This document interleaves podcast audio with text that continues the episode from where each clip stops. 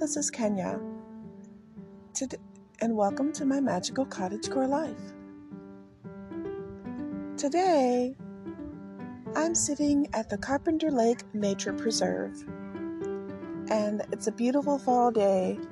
I'm surrounded by trees and leaves and all the things that make life worth living. And I figured this will be a good day to share a recipe. We haven't done a recipe in a while, especially one revolving around a product of trees. So, open up your big book of stuff because we're going to have a little fun with this particular episode. It's not going to be complicated, it's not going to have a, a lot of stuff in it. So, when you're opening up your big book of stuff, today we're going to turn to the section on making something yummy with something from the trees. Okay, what are we making? I'll give you a hint. It's also known as a product that comes from sugar bush. Still don't know? Today we're using a product of the maple sap. Let's get started.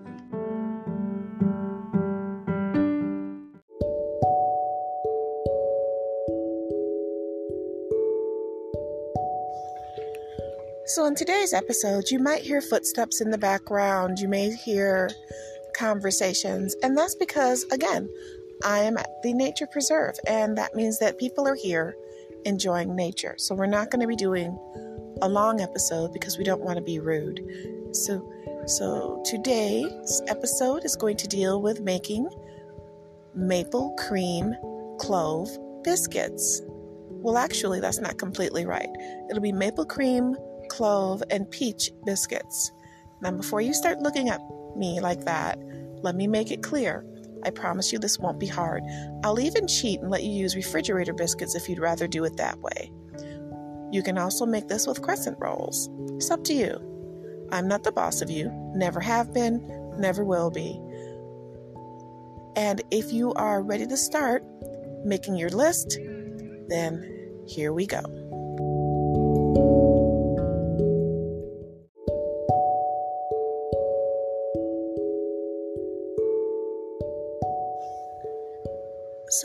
I guarantee you this is not going to be a complicated recipe. So, if you're listening to this in your car, you don't have to worry about it. It's it's super simple. The only difficult part of this recipe might be in obtaining one of the ingredients, and that ingredient is maple cream. You may have to order it online.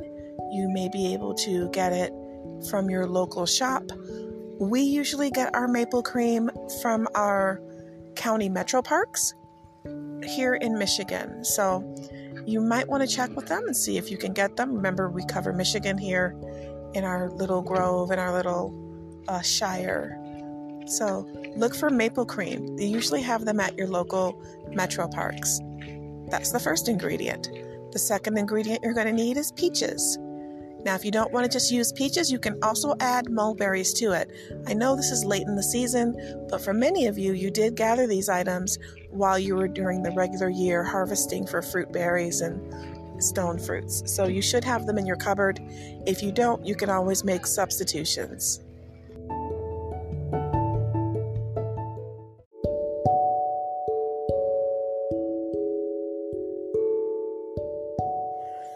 Okay, so now we get to the peaches and the mulberries. So you don't need them. You don't have to have mulberries. You can use anything else. It will affect the taste. Um, you can definitely substitute service berries, but they may overpower the taste of the peaches. So get yourself a can of peaches or a bag of preserved peaches or a jar of preserved peaches, depending on the consistency you want. This is not a dehydrated peach recipe. And you're also going to need a can of refrigerator biscuits. If you don't want to use that, you can use crescent rolls. Personally, I like the layered biscuits, but you don't have to do it that way. If you're making biscuits, then you make yourself a batch of biscuits.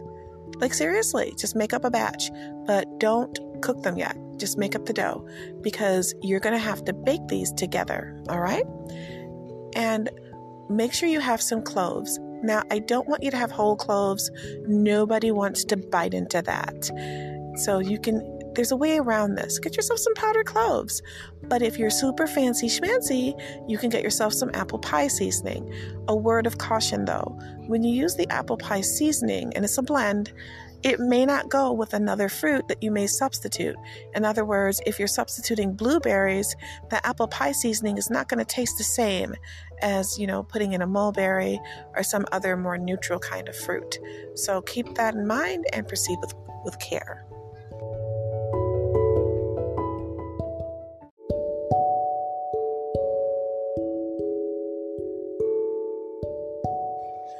Now, depending on the kind of biscuits you have, you're going to bake them like you normally would, with the exception that you're going to cut them in half horizontally or laterally. Well, no, that's not quite right, but you get my point. You're going to cut them in half, and inside of those, you're going to lay down a layer of maple cream. After laying a layer of maple cream, you're going to put in a little bit of peach, a little bit of either mulberry or service berry or just peaches by themselves. But now here's something you want to keep in mind when you put your seasoning on, your spice, you're just going to put the tiniest pinch. It's super easy to overpower. Don't do that. Don't go too far. Although, you know, you're going to do what you want to do anyway. You always have. I always have. And this is how we learn, right? So just put a little pinch of it on there and then put the other biscuit right on top. This is not the time for butter, there'll be time later.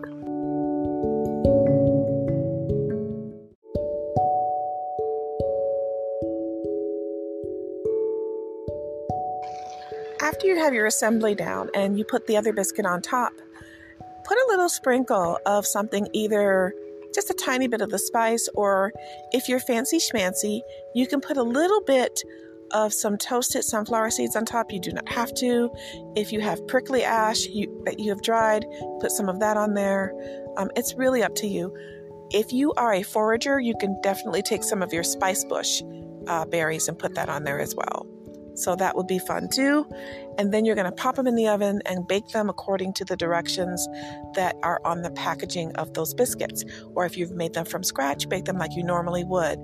This will heat up everything. I'm just going to tell you, this is not one of those commercial kinds of things.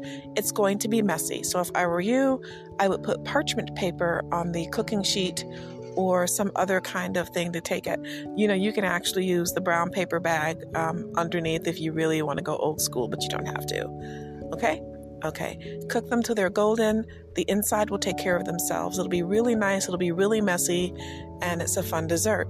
Now, I did tell you that there would be a time for butter. This is when you can put the butter on top.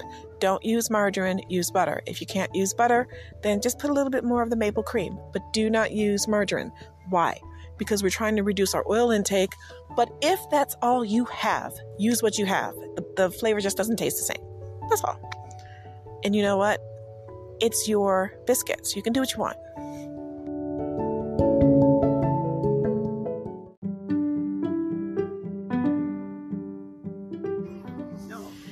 That's the whole recipe. See, that wasn't hard at all, was it? You can serve it by itself at tea time or at lunch. You can have it part of a dessert. You can eat it by itself. It's up to you. This is a really easy recipe to make with children or with people who have limited mobility issues. You know, it's hard for us to do manipulatives when our hands are um, having challenges such as arthritis or other uh, disabilities. So, because it's simple to assemble the biscuits, to assemble the fruit, it's not hard and it's something that we can do to be proud of. It's really good for vocational rehabilitation as well. Uh, just, you know, opening up biscuits with your hands because they don't have to be cut open and just assembling them. If you do not have the peaches and the berries and whatnot, you can substitute different kinds of jams and jellies or preserves. Personally, I like forest fruit, but fruit, but it's up to you. I'm not the boss of you. I just love sharing simple things with my friends, and we're friends, right? So let me know how it goes, and I'll see you here next time on my magical cottage core life.